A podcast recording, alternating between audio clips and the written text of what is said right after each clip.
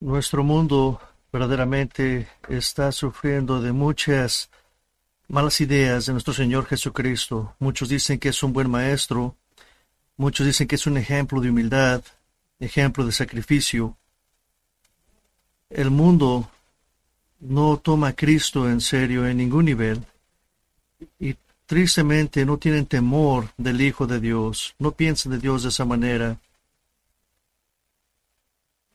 En vez, siguen en su camino de pecado y de destrucción y no saben que el Rey viene, que se acerca, que el Rey de Reyes y el Señor de Señores, ahí viene.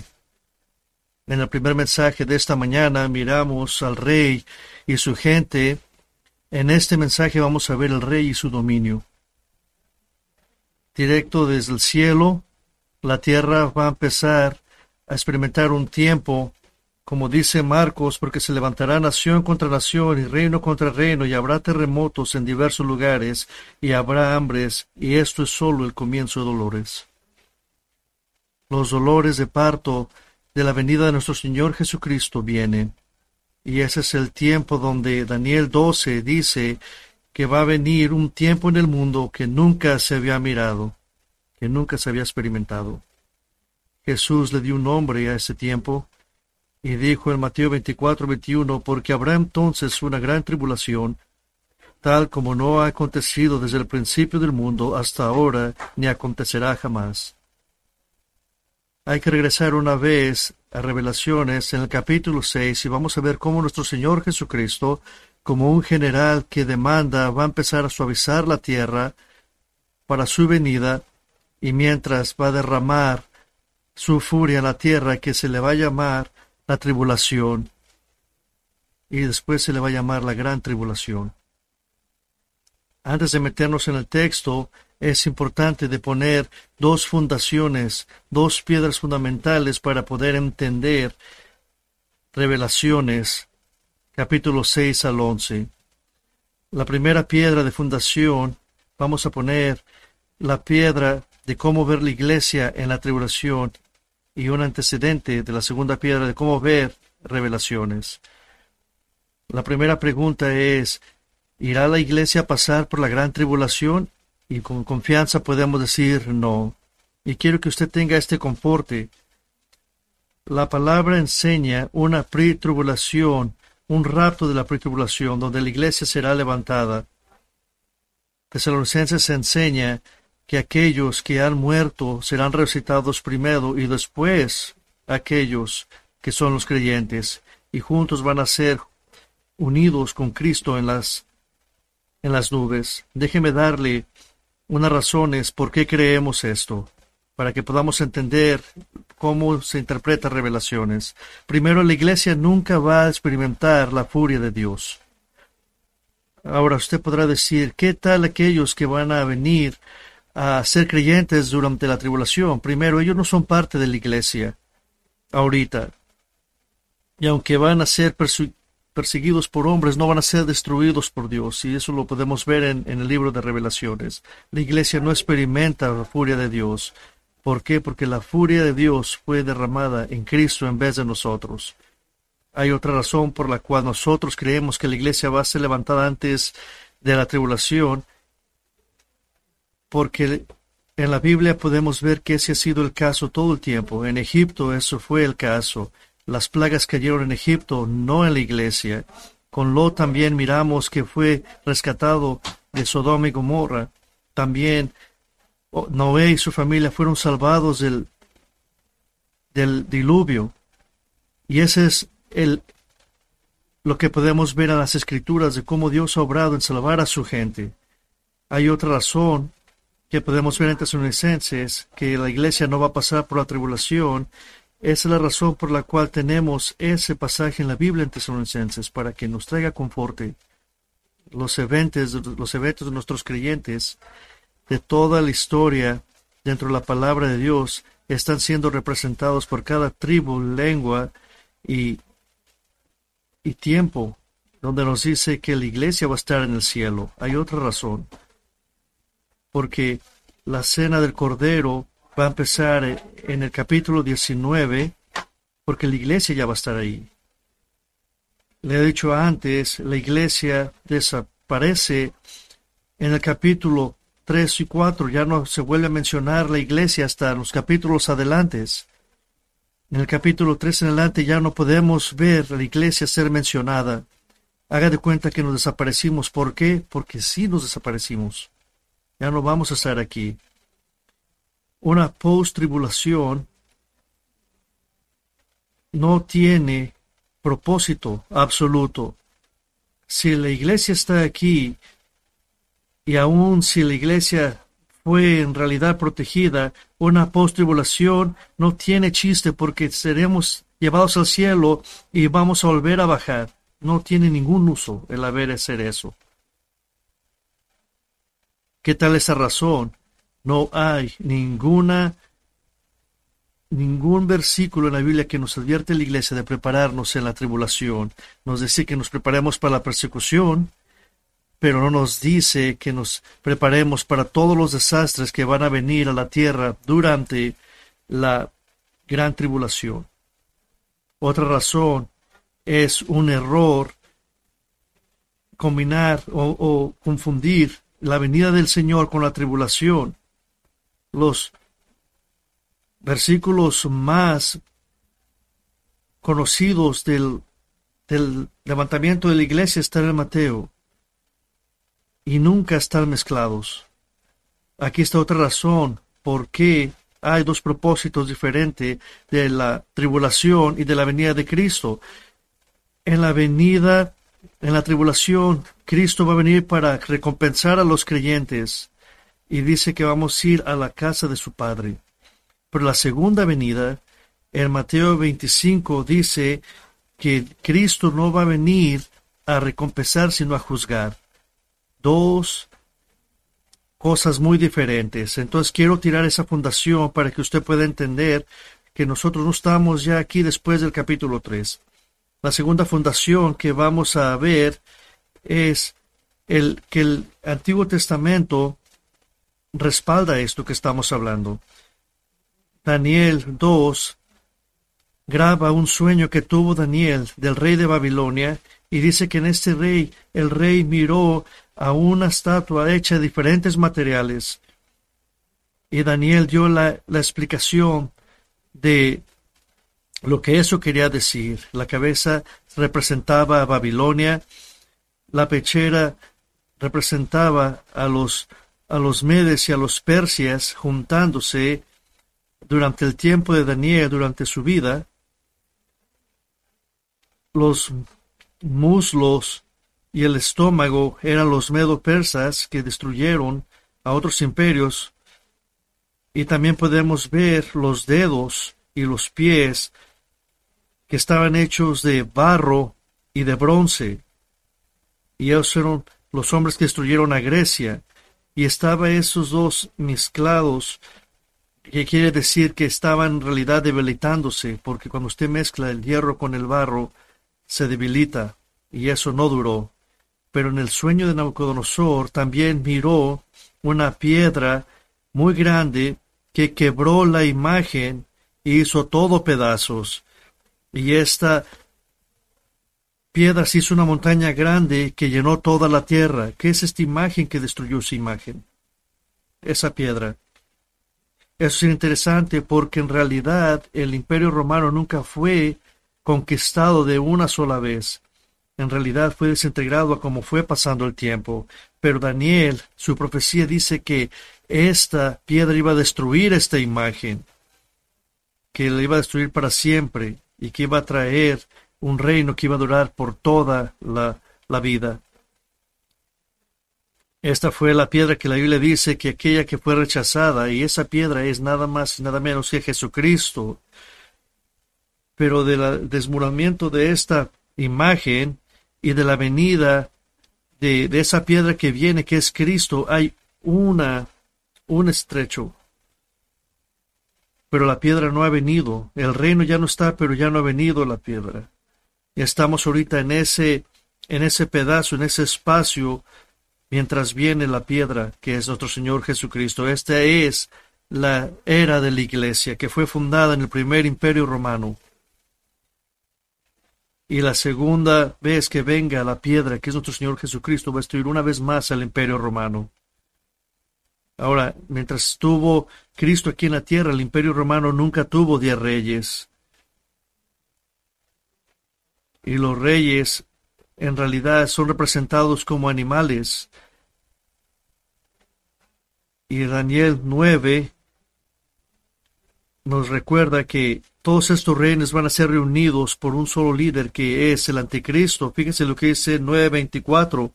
Setenta semanas han sido decretas sobre tu pueblo y sobre tu santa ciudad para poner fin a la transgresión, para terminar con el pecado, para espiar la iniquidad, para traer justicia eterna, para sellar la visión y la profecía y para ungir el lugar santísimo. Estas setenta semanas quiere decir que son semanas de años es lo que representa. Y fíjese lo que dice 9.25. Has de saber y entender que desde la salida de la orden para restaurar y reconstruir a Jerusalén hasta el Mesías príncipe habrá siete semanas y sesenta y dos semanas volverá a ser edificada con plaza y foso, pero en tiempos de angustia. Entonces, del tiempo que Israel fue restaurado y reconstruido, ha pasado bastante tiempo y ese decreto pasó en el año 44 antes de Cristo y eso nos enseña que fue en el tiempo donde nuestro Señor Jesucristo fue crucificado. Y fíjese lo que dice el Daniel 9:26, después de las sesenta y dos semanas el Mesías será muerto y no tendrá nada y el pueblo del príncipe que ha de venir destruirá la ciudad y el santuario, su fin vendrá con inundación, aún hasta el fin habrá guerra, las desolaciones están determinadas. El ungido fue cortado. ¿Quién es el ungido? Nuestro Señor Jesucristo que murió en la cruz. Y la gente del príncipe que ha de venir esa gente es la gente del anticristo, va a destruir a Jerusalén y eso ya pasó. Entonces el anticristo no ha venido, pero su gente sí lo hizo. ¿Quiénes son sus personas? El imperio romano. Fue primeramente este imperio y ahora vamos a ver el segundo después. En Daniel 9:27 dice, y él hará un pacto firme con muchos por una semana, pero la mitad de la semana pondrá fin al sacrificio y a la ofrenda del cereal. Sobre él ala de abominaciones vendrá el desolador hasta que una destrucción completa la que está decreta. Entonces el anticristo va a ser paz y va a durar su reinado por siete años. Y sabemos que eso va a ser por tres años y medio donde va a traer paz y los otros tres años y medio va a ser la destrucción que como conocemos la gran tribulación. Y el anticristo va a hacer un trato con Israel y los va a dejar que sacrifiquen y va a trabajar con ellos. Y Israel va a pensar que el reinado ha llegado, que el Mesías ha llegado, que Cristo está aquí.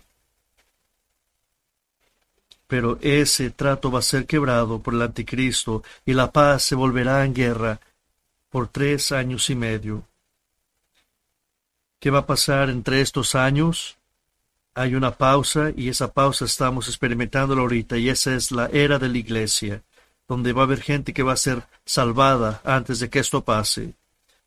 Pero después que la iglesia sea levantada, estas semanas van a empezar a caminar. La bestia, el anticristo, el pacto que va a hacer con Israel, los sacrificios que se van a hacer, Israel le va a creer al, anticristo cuando esto pase.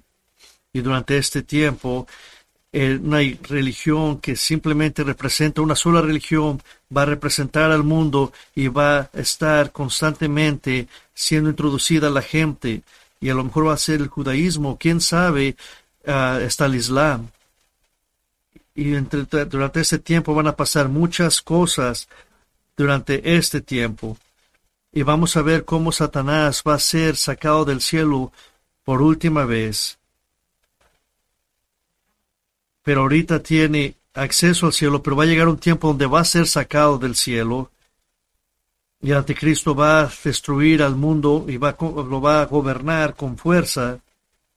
Y se va a poner del templo de Jerusalén y va a querer que la gente lo adore. Es lo que dice la Biblia que va a ser conocido como la abominación de desolación. Y va a haber un, revivamiento del imperio romano.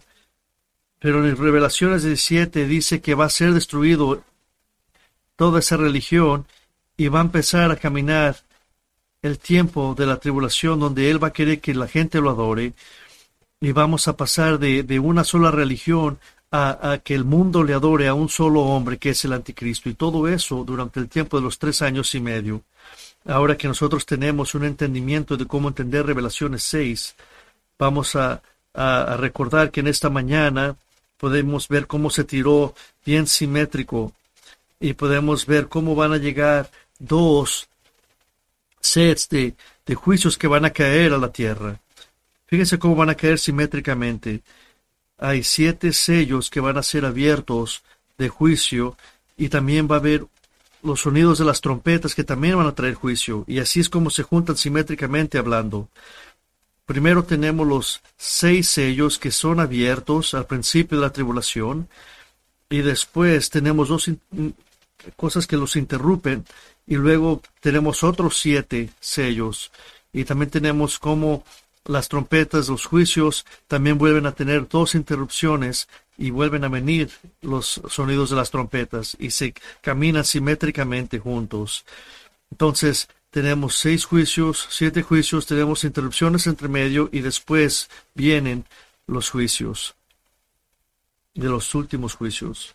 Yo no puedo leer todos los versículos de donde podemos leer esto, voy a leer algunos, pero por favor sígame lo mejor que pueda. Fíjense lo que dice Revelaciones 6 del 1 al 2. Hay que mirar a los jueces, a los sellos.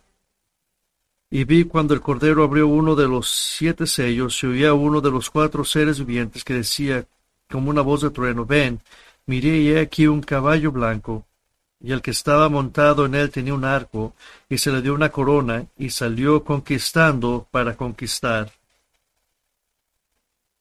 Esto es similar al caballo blanco de cuando regrese nuestro Señor Jesucristo a la tierra, pero eso es algo falso, es paz falsa, es el anticristo, tiene un arco, pero no tiene flechas, está conquistando, pero no con fuerza, sino uh, con astucia. Y Él es el que va a hacer todo lo que camine bien en el mundo, va a traer paz, va a traer justicia y por un tiempo lo va a hacer, va a traer paz, aún paz en el Medio Oriente. ¿Cómo lo va a hacer? Con promesas y con astucia y lo va a hacer al principio con paz. Pero después va a venir a, a conquistar pero con el tiempo Él va a querer que la gente lo adore. Tristemente todos los líderes políticos perversos hacen lo mismo. Y Él va a querer ser el emperador y va a ser. Va a, va a pasar tres años y medio donde toda la gente le va a creer y va a trabajar todo perfecto y los cristianos ya no van a estar aquí, pero va a ser una paz falsa que nunca fue intencionada para que durara. Y ahora en el capítulo 6 vemos cómo el segundo sello, el jinete con el caballo rojo empieza a ser abierto y podemos ver que la gente empieza a matarse una a otra. Y podemos ver que en la Biblia cada vez que se describe lo rojo, el color rojo es que para escribir guerra y muerte. Y este jinete trae guerra tras guerra y un cataclismo guerra entre todo el mundo va a pasar. Y en el versículo 3 empezó el jinete en un caballo blanco representando la paz, pero lo vemos en un caballo rojo trayendo guerra. Va a traer pactos entre los países y los países van a empezarse a armarse unos en contra de los otros y el tercer sello será abierto y va a venir un jinete en un caballo negro. Y este jinete va a traer balanzas en sus manos, así como usted las mira en el mercado para comprar cosas para su casa. Y esto describe que va a haber muchos precios altos entre la comida. Y este caballo va a traer severidad y hambruna. En realidad va a ser parcial porque va a ponerse peor aún. Va a haber algunas cosas a la mano, pero ya no va a haber la misma comodidad que había antes. Tristemente, por la guerra va a ser dañado todo esto. Tristemente, en esos tiempos, la gente va a tener que trabajar todo un día por un pedazo de pan. Y la cuarta imagen viviente en el cielo rompió el sello cuarto. Y vino el otro jinete. Y vino el otro jinete que también viene del Hades, donde van a experimentar la muerte. Y la muerte y el Hades se les dio la autoridad de matar mucha gente aquí en la tierra y se estima que van a ser como dos billones de personas. Y el versículo 8 dice que va a haber cuatro métodos de muerte en la tierra. Va a haber la espada que representa la guerra, la hambruna, que tristemente siempre va a ser traída por la opresión del gobierno. En realidad, va a venir una pandemia, una verdadera pandemia. Y también va a haber animales que van a tener mucha hambre, que en realidad van a empezar a ser atacadas las personas por animales que están afuera de la ciudad. Y esto fue lo que Dios les prometió al su pueblo cuando les dijo y les advirtió que se arrepintieran y no lo hicieron. Y en el quinto sello veremos ver que todo cambia. Y fíjese lo que dice el versículo 9 y 10. La escena cambia hacia el cielo y podemos ver a los santos de la tribulación que vinieron en fe a Cristo después que la iglesia fue levantada. ¿Cómo vinieron en fe en Cristo? Pues la Biblia nos dice, ellos fueron muertos por la palabra de Dios y por el ejemplo que dieron por la fe que enseñaron. Ya no hay campo para los cristianos durante la tribulación. Pero podemos ver que en la tribulación en realidad va a ser el, revivimiento del cristianismo más grande que la iglesia se habrá mirado. En Mateo 24, 14 dice, y este Evangelio del reino se predicará en todo el mundo como testimonio a todas las naciones y entonces vendrá el fin. Eso no es la era de la iglesia, eso es el tiempo que va a venir la gran tribulación donde el Evangelio se va a ir a todo el mundo. Y todos esos santos que vinieron a fe en este tiempo de la tribulación, que ya van a estar en el cielo, que ya murieron, te van a tener que esperarse para la justicia de Dios. Y mientras vemos en el versículo 12 y 14 cómo la escena cambia, vemos otro sello que fue abierto y vimos un terremoto. Y los terremotos traían mucho terror al, al pueblo, al, tiempo antiguo y traen mucho, mucho destrucción. La luna dice que se va a convertir como sangre. La atmósfera en realidad se va a, cubrir el cielo, que hasta la luna va a ser tapado, va a ser tapada, va a ser cubierta. Y dice que el cielo se va a enrollar como un pergamino y las estrellas se van a desaparecer y toda la montaña y todas las, las islas se van a desaparecer y todas las placas tectónicas en la Tierra se van a empezar a, a mover. Usted no quiere ir a Hawái en ese tiempo. Ahora entonces todo el poder, toda la gente poderosa, toda la gente que ha compitiendo por, por poder dentro del tiempo del anticristo, empiezan a reconocer que no es simplemente las consecuencias de la guerra. Fíjese lo que dice Revelaciones 6:15. Y los reyes de la tierra y los grandes, los comandantes, los ricos, los poderosos y todo siervo y todo libre se escondieron en las cuevas y entre las peñas de los montes y decían a los montes y a las peñas, caed sobre nosotros y escondernos de la presencia del que está sentado en el trono de la ira del Cordero, porque ha llegado el gran día de la ira de ellos. ¿Y quién podrá sostenerse?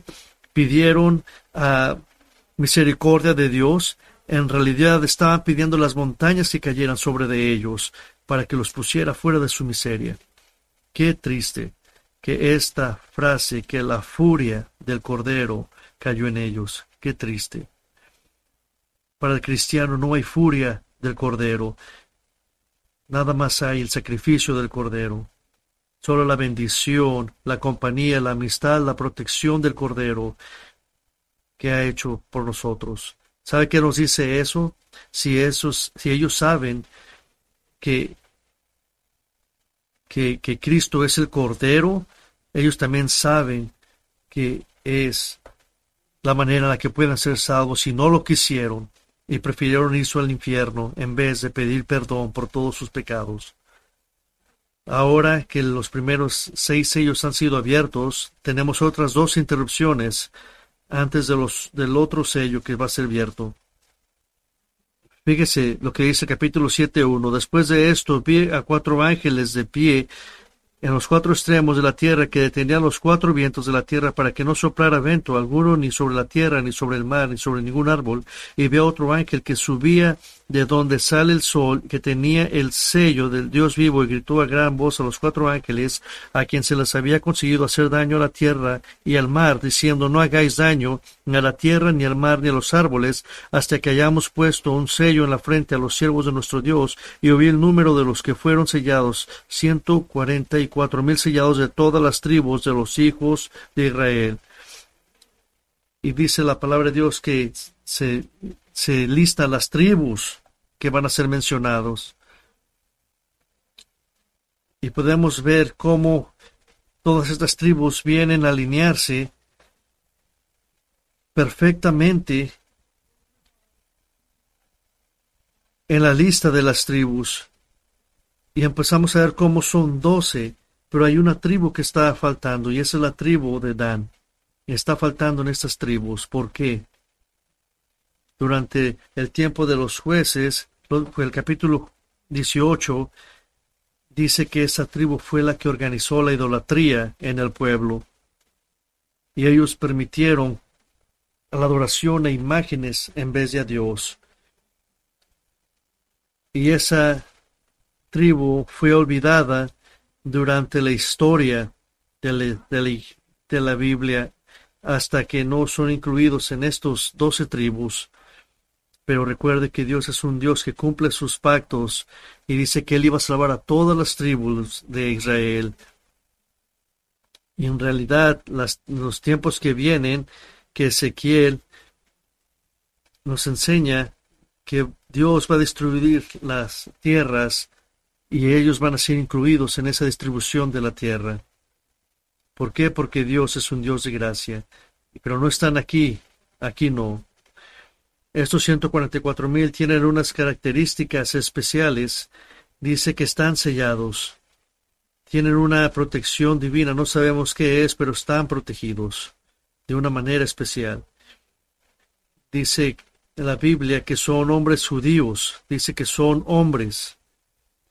Sabemos que están bien entregados a Cristo y dice que los siguen donde quiera que va, siguen al Cordero donde quiera que, que Cristo va también sabemos que son el principio. Y esto es importante porque el capítulo 14 dice que estos han sido derrimidos de la humanidad como los primeros frutos para el Cordero. Y voy a regresar a esto una vez más.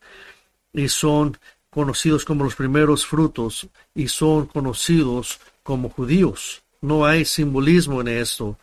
Son hombres representando las tribus de Israel. Estos son hombres judíos. Pero el capítulo 14 dice que ellos son los primeros frutos. ¿Qué quiere decir esto? Que van a ser instrumentales al traer a otros judíos en Cristo. Y este es el comienzo de, de, Israel como nación que prometió durante las escrituras a través del Antiguo Testamento y, aquí va a empezar. Y esta fue la, la, interrupción. Tenemos una segunda interrupción. Revelaciones 7:9. Después de esto miré y vi una gran multitud que nadie podía contar de todas las naciones, tribus, pueblos y lenguas, de pie delante del trono y delante del Cordero, vestidos con vestiduras blancas y con palmas en las manos, y clamaban a gran voz diciendo, La salvación pertenece a nuestro Dios que está sentado. Es un lugar físico. Fíjese lo que dice el versículo 10 y dijeron a una voz alta, la salvación pertenece a nuestro Señor y al Cordero. ¿Qué quiere decir esta segunda interrupción? Todos los ancianos, la iglesia en el cielo, las cuatro criaturas, están tirándose ante sus rostros y proclamando gloria a Dios. Uno de los ancianos le dice a Juan que está mucha gente, mucha, mucha multitud que han sido muertos por el amor de Cristo y su recompensa va a ser muy preciosa. Fíjese lo que dice Revelaciones 7 y 7. Pues el Cordero, en medio del trono, los pastoreará y los guiará a manantiales de agua de vida, y Dios enjuagará toda lágrima de sus ojos. Los primeros seis sellos, los juicios de esos sellos, ahora viene el sello número siete, y es algo terrible, y es una sorpresa extremadamente terrible. Eso no es el final, el final de los juicios de Dios. Eso es simplemente el comienzo de otros sellos que van a ser quebrados, que van a traer juicio. Hasta ahorita ha habido mucho ruido en el cielo.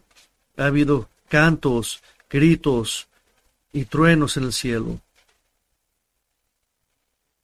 Pero fíjese lo que dice Apocalipsis 8.1. Cuando el Cordero abrió el séptimo sello, hubo silencio en el cielo como por media hora. Y vi a los siete ángeles que estaban de pie delante de Dios y se les dieron siete trompetas. Qué contraste. Y los truenos y los gritos y los cantos de repente en el cielo serán callados por media hora. Es lo que dice Juan. ¿Sabe Qué curioso puede ser silencio cuando hay mucha gente y es lo que la Biblia dice que va a pasar. Pero después usted mira que vienen siete trompetas que van a ser sacadas y va a pasar otra vez más ruido. Mientras el séptimo sello está siendo abierto, eh, podemos ver las oraciones de toda la gente que murió ser ofrecidas en el altar de Dios y van a ser mezcladas con fuego y van a ser aventadas al mundo. Y el versículo 5 del capítulo 8 dice, y el ángel tomó el incensario, lo llenó con el fuego del altar y lo arrojó a la tierra, y hubo trueno, ruido, relámpagos y un terremoto. ¿Qué son estas oraciones? Son las oraciones imprecatorias de todos los fieles que murieron, de todas las injusticias que se les hicieron, que sea derramada la furia aquellos que los dañaron. Están obrando y han sido guardadas.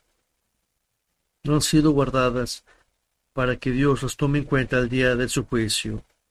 Y esto nos trajo al segundo, los segundos jueces, los juicios que van a ser traídos por las trompetas, las siete trompetas.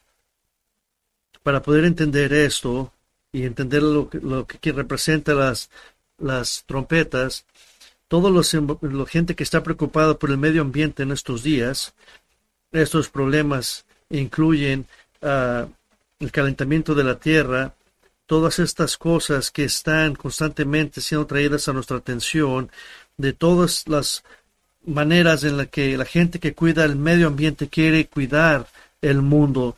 Y están diciendo que el mundo está en constante, constante peligro.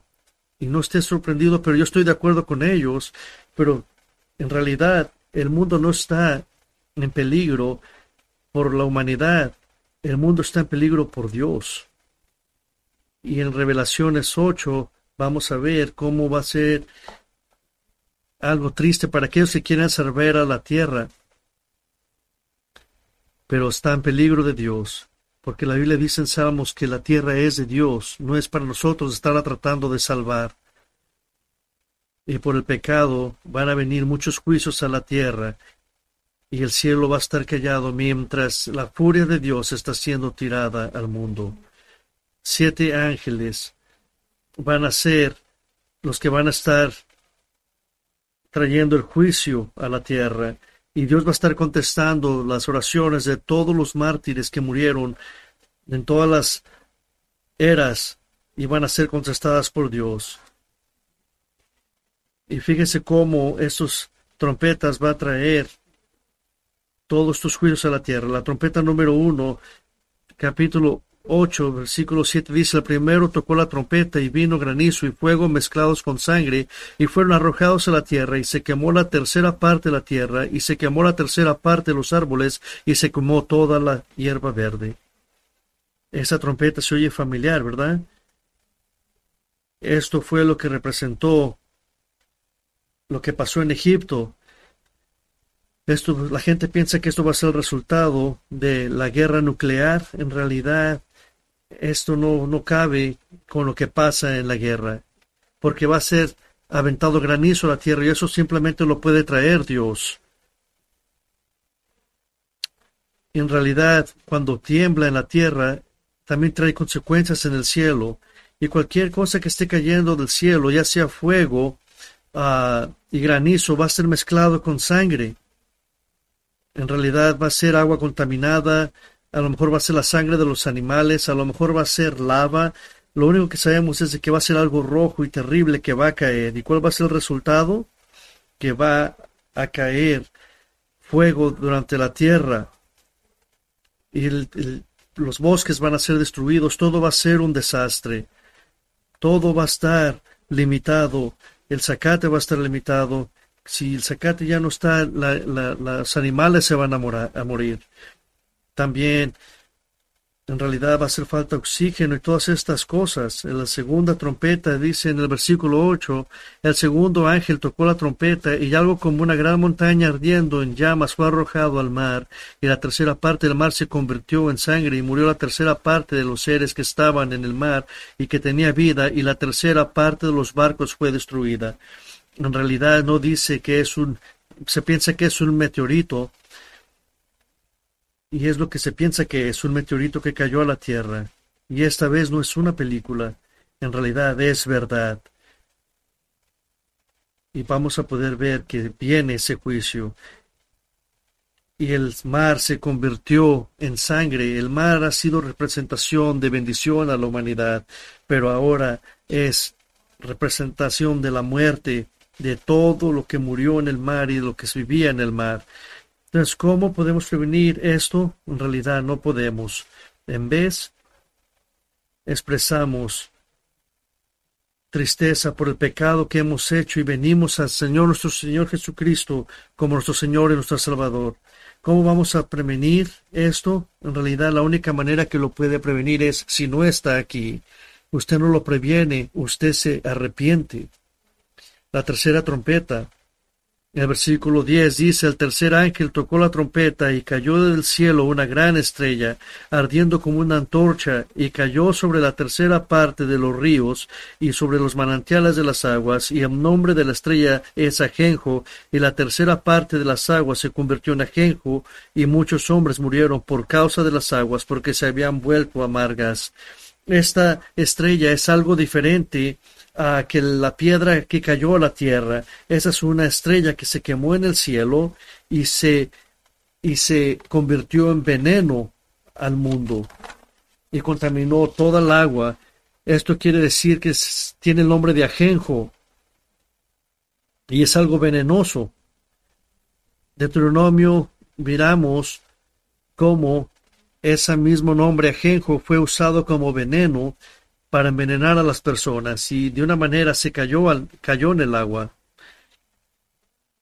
Y podemos ver cómo Dios está envenenando el agua, quemando la tierra y está haciendo todo esto a través de, de fuego. ¿Qué está haciendo Dios aquí? Está destruyendo toda la seguridad que el hombre ha desarrollado a través de adorar la naturaleza toda esa gente que dice hay que salvar a la naturaleza, que van a ser, que van a estar viendo lo que la humanidad está siendo destruida a través de la naturaleza, van a decir qué pasó y no van a tener lugar de dónde correr en vez de entregarse a Cristo. Y el cuarto ángel tocó la trompeta y fue herida la tercera parte del sol, la tercera parte de la luna y la tercera parte de las estrellas para que la tercera parte de ellos se oscureciese y el día no resplandecerá en su tercera parte y asimismo la noche. Primero fue destruido la parte de la tierra, parte del mar, parte de las estrellas. En realidad va a ser como algo parcial que va a ser destruido y va a traer que las temperaturas caigan y va a impactar todo el mundo. Y ya no va a llover como llovía antes. Isaías predijo de esto. Joel también lo predijo. Amos también lo predijo en capítulo 8. Pero esto es temporal. porque en el capítulo 16 en realidad Dios va a volver a traer más juicio en calentar la tierra. Algo interesante a considerar. En el cuarto día de la creación Dios hizo las estrellas y, y las y en el cuarto sello Dios va a remover todo eso, a traer, a bloquear la vida de la tierra. Al propósito, parte de las estrellas y la luna y el sol es para que Dios pueda mandar mensajes a las personas. Dice que son eh, fueron hechos para señales y temporadas, y estas son señales que van a ser reveladas a la humanidad. Las otras trompetas que van a ser tocadas, fíjese lo que dice Apocalipsis 8:13. Entonces miré y oí volar a un águila en medio del cielo que decía gran voz, ay, ay, ay de los que habitan en la tierra a causa de los que toques de trompeta que faltan, que los otros tres ángeles están por tocar.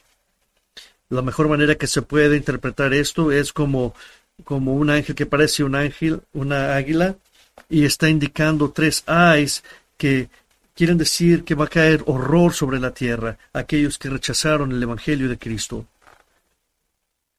¿Se acuerda que en Revelaciones 6:15 que ellos sabían que esto estaba viniendo de Dios y en vez de arrepentirse, maldicieron a Dios? Juan usó seis versos para describir las primeras, los primeros juicios de las trompetas. Ahora en el capítulo 9 va a dedicar 11 versículos a la trompeta número 5, al juicio que va a caer. Esto quiere decir un recordatorio para aquellos que están jugando con ser cristianos, en Revelaciones 9, en realidad puede pasar en este día. Esto es un recordatorio que se arrepienten aquellos que están jugando con el cristianismo. Fíjese lo que dice Apocalipsis 9, 1, 2.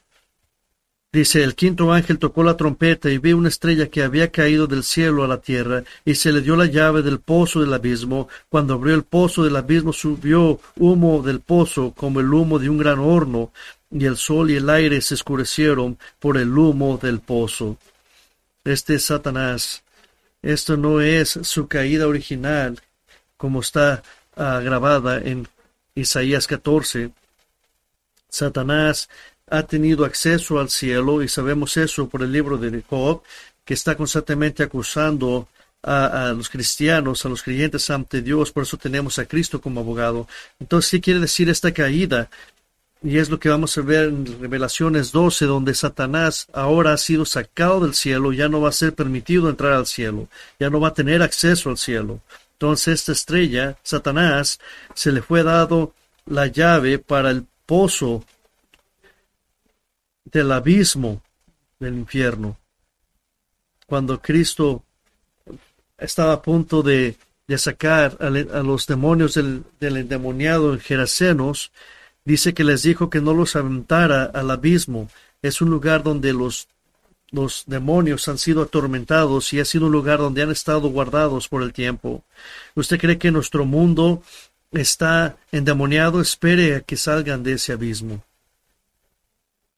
Aquí va a ser donde Satanás va a ser impresionado, va a ser encerrado durante el, durante el milenio. Y en realidad el infierno está reservado para el final del tiempo pero Dios en su soberanía le da permiso que saque todos estos demonios que han mirado la humanidad. Y es parte de, la, del juicio de Dios.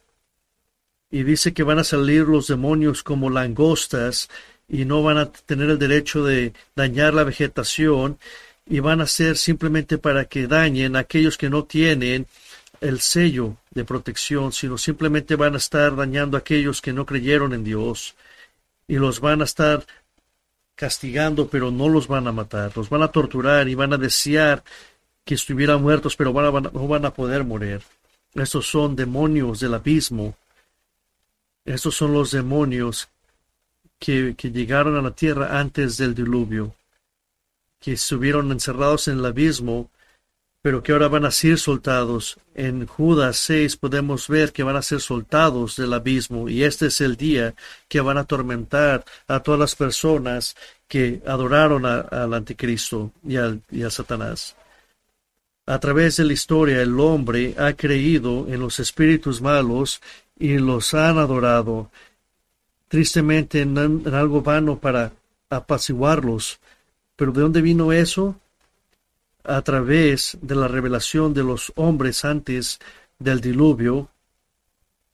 Y muchas veces lo, consideramos como leyenda y algo que como historia, pero en realidad eso pasó en el pasado, pero va a volver a venir. Y esos demonios van a venir una vez más. Y la tierra fue inundada con todos estos demonios. Y la Biblia describe cómo estos demonios son descritos. La Biblia no dice, dice que los describe como langostas, es algo diferente. Fíjese lo que lo que dice esta descripción. Tiene sobre ellos por el rey el ángel abismo cuyo nombre de hebreo es Abadón. Y estos son lo que ellos tienen. Esta es la manera que la Biblia los describe. Unas, unas pesadilla en realidad para la humanidad. Fíjese lo que dice el Apocalipsis 9:11. Tienen sobre ellos por rey el ángel del abismo, cuyo nombre en hebreo es Abadón y en griego se llama Apolion. Juan quiere asegurarse que nosotros entendamos que este que este nombre Apolión, que quiere decir destrucción, no es el mismo representado como Satanás. Satanás es el príncipe del poder del aire. Apolión es el rey del abismo, un príncipe que va a estar bajo el dominio de Satanás, que ha estado encerrado, que está esperando en salir para volver a atacar aquí en la tierra. Y Apolión va a poder ver quién es salvo y quién no es, y va a poder pasar a aquellos que creyeron en Dios, y van a poder ver a quién no creyó en Dios, y ellos los van a atormentar. ¿Se imagina toda la división que se va a causar en la tierra cuando algunos sean atormentados y otros no?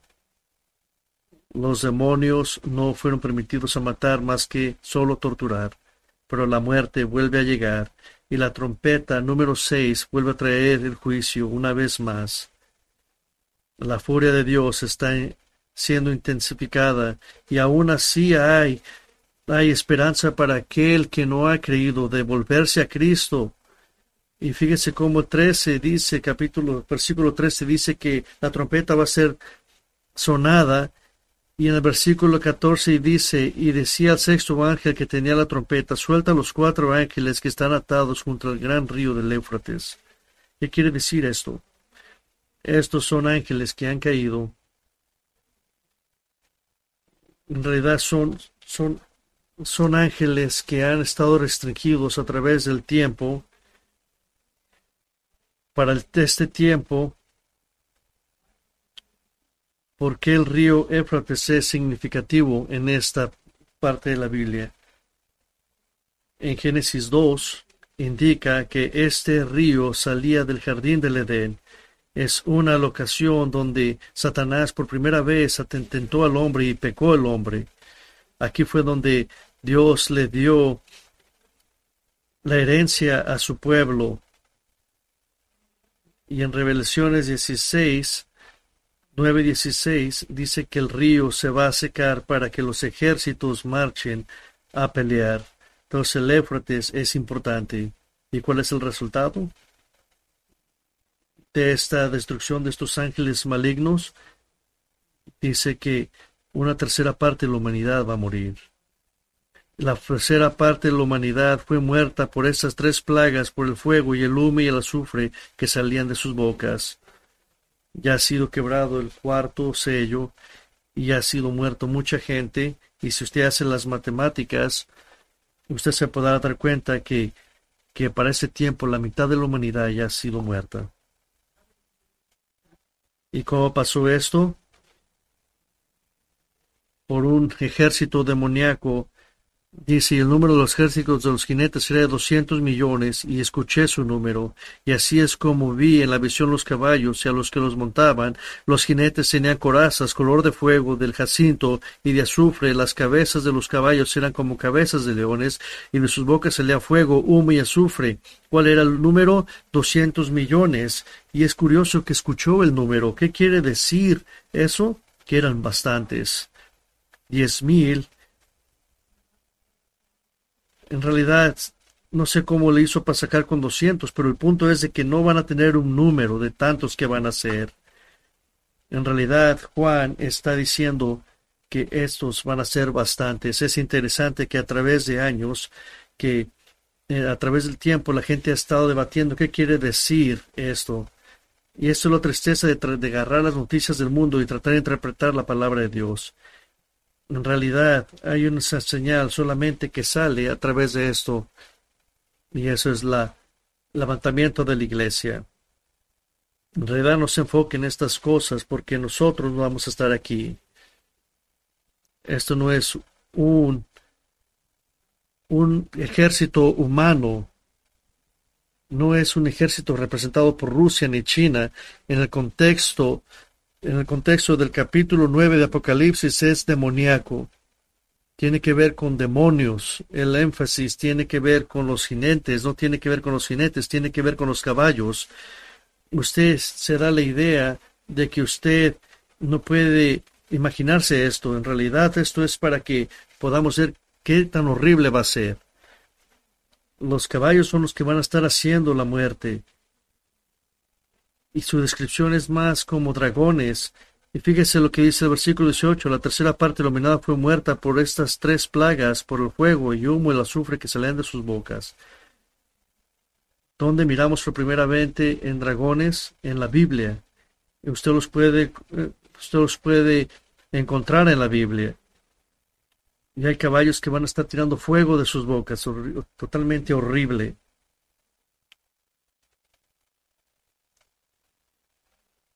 ¿Por qué esta furia está siendo tirada en la tierra? Porque va a haber muertes, gente adorando a Satanás, asesinatos, inmoralidad y robos, porque el mundo se va a convertir como el mundo del pasado. En el Génesis 6.5 dice, y el Señor vio que era mucha la maldad de los hombres en la tierra y que toda intención de los pensamientos de su corazón era solo hacer siempre el mal.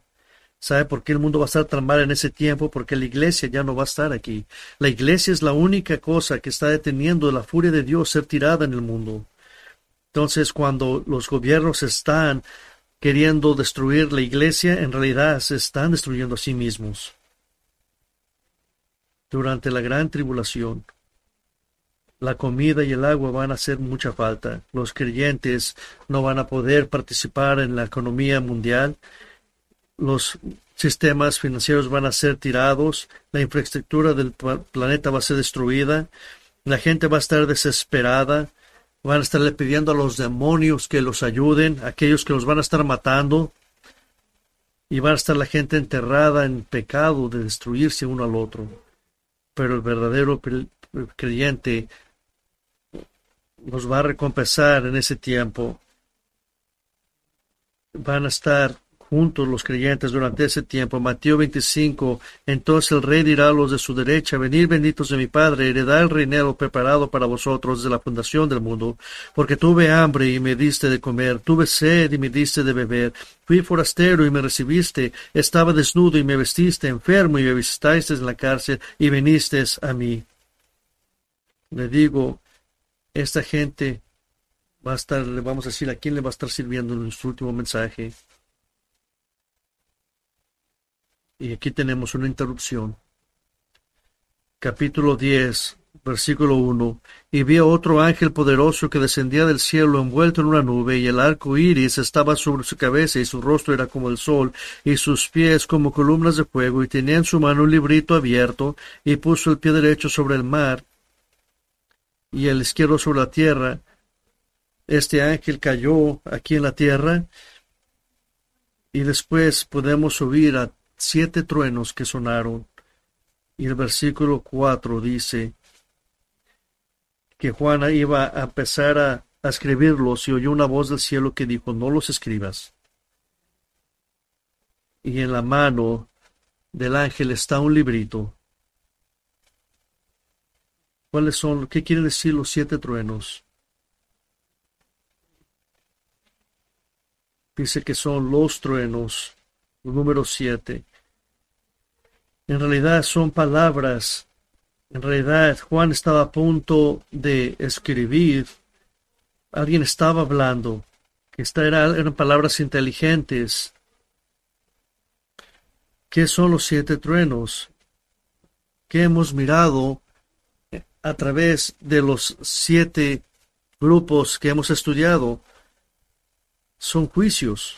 Eso es lo que quiere decir esos siete truenos pero no están revelados a Juan. El apóstol Juan simplemente los, lo oyó y se murió con ese, con ese conocimiento. Esto es como Dios diciéndole a la, a la, humanidad, ¿ustedes creen que eso fue malo lo que traje al principio?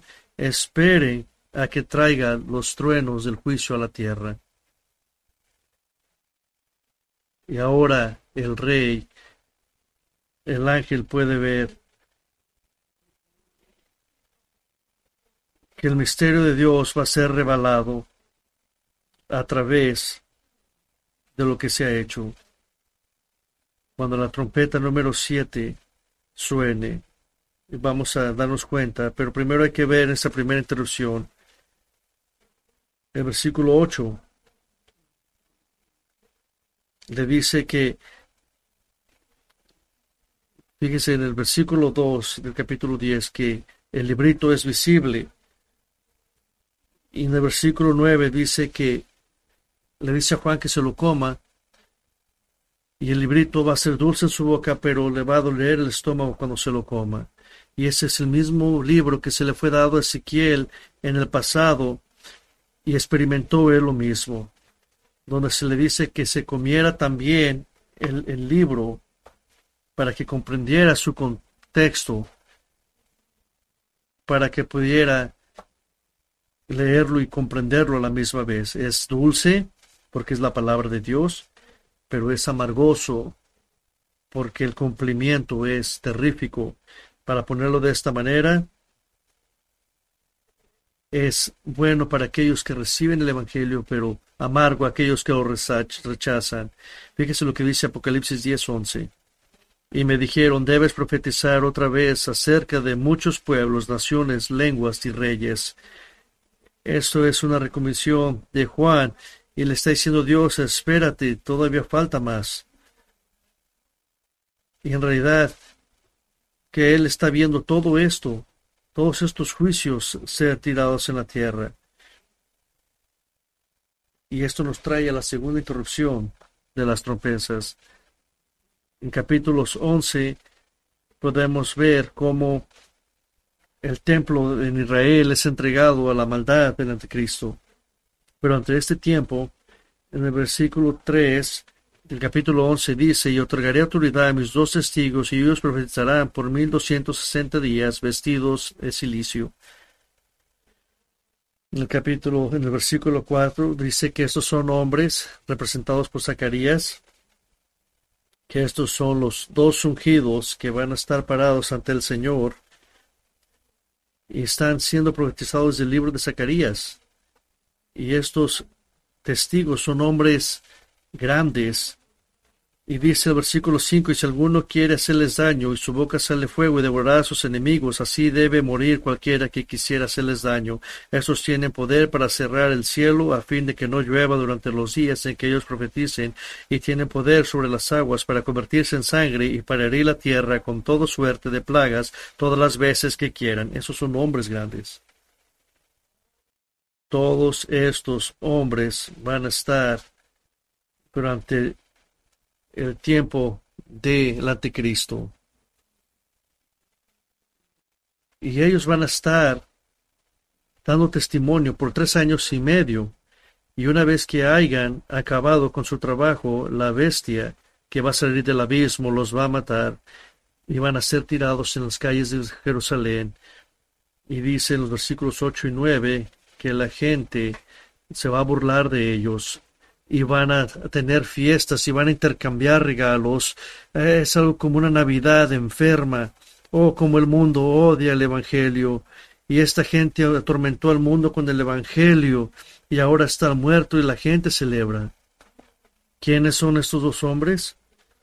Si se oyen familiares, entonces usted conoce su Antiguo Testamento. Esos son hombres que trajeron fuego, que pararon la lluvia, como Elías. Estos son hombres que volvieron el agua en sangre, como Moisés.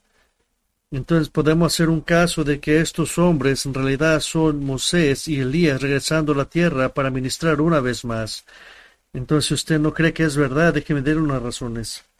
En la transfiguración de Jesús, en Mateo 17, Jesús apareció con dos hombres y habló con ellos, Moisés y Elías. ¿Quiénes eran ellos? Ellos, que estaba hablando con ellos, pero estaban hablando de algo. Y esto puede haber sido lo que estaban hablando. En el, Nuevo, en el Antiguo Testamento y en el Nuevo Testamento, los judíos esperan el regreso de Elías.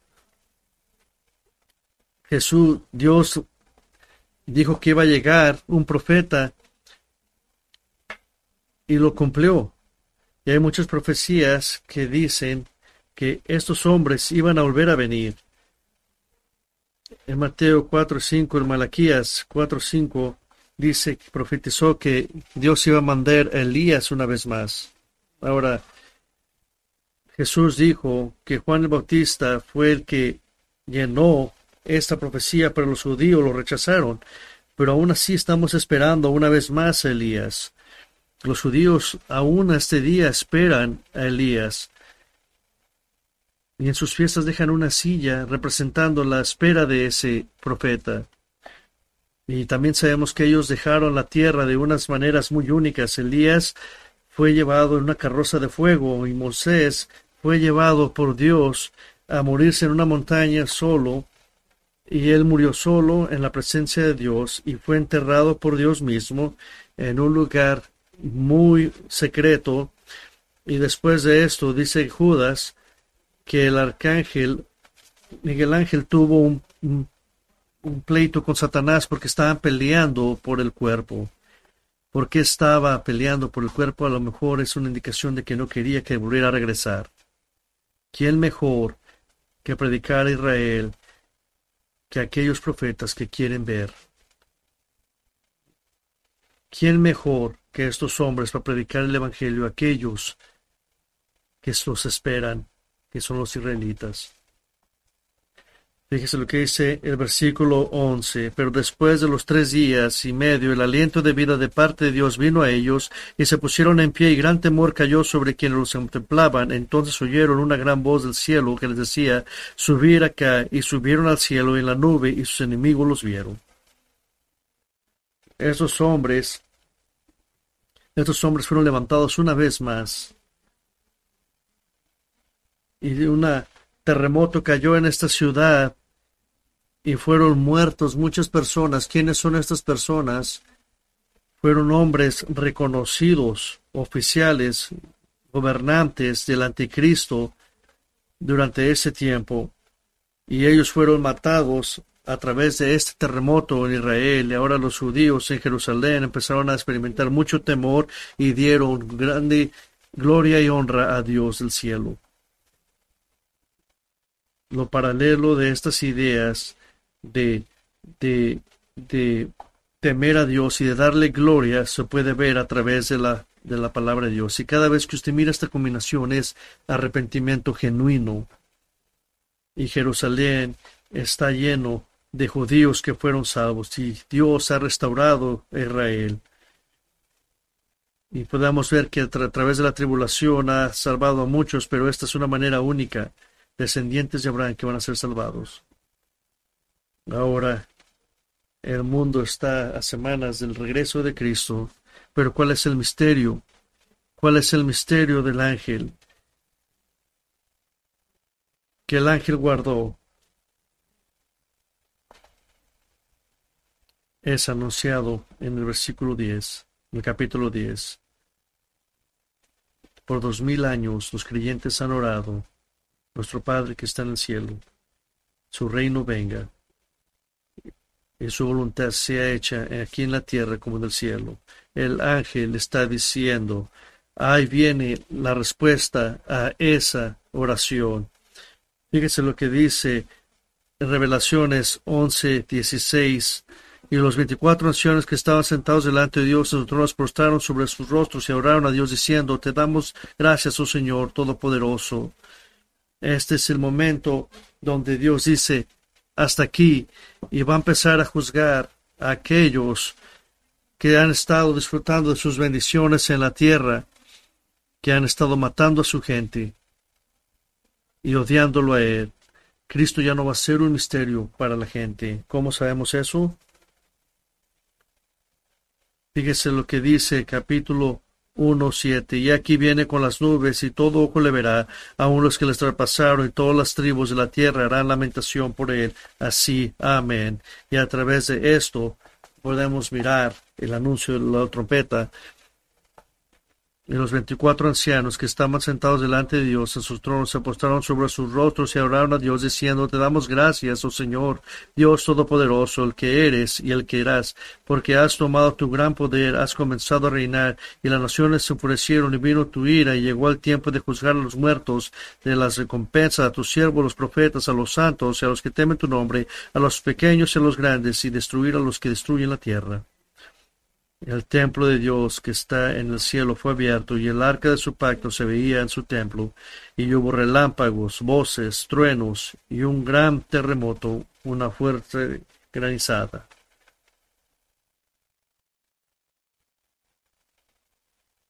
De regreso al capítulo 6, la pregunta se hace, ¿quién puede levantarse ante la furia de Dios? Solamente aquel que le entregue su vida a Jesucristo. El reino del mundo ahora va a ser el reino de Dios y Él va a reinar por la eternidad. Y eso nos hace decir, aleluya. Y Él va a reinar por la eternidad, aleluya. Oremos. Padre, el Rey viene y estamos esperándolo con anticipación. Pero qué horrible van a ser los juicios para aquellos que se queden en la tierra. Oh Señor, todo aquel que está orando, está escuchando este mensaje, que pueda ser aterrorizado por esos mensajes y que puedan ir a la cruz a pedir perdón. La iglesia no va a pasar por nada de esto. Vamos a ser salvos y seguros.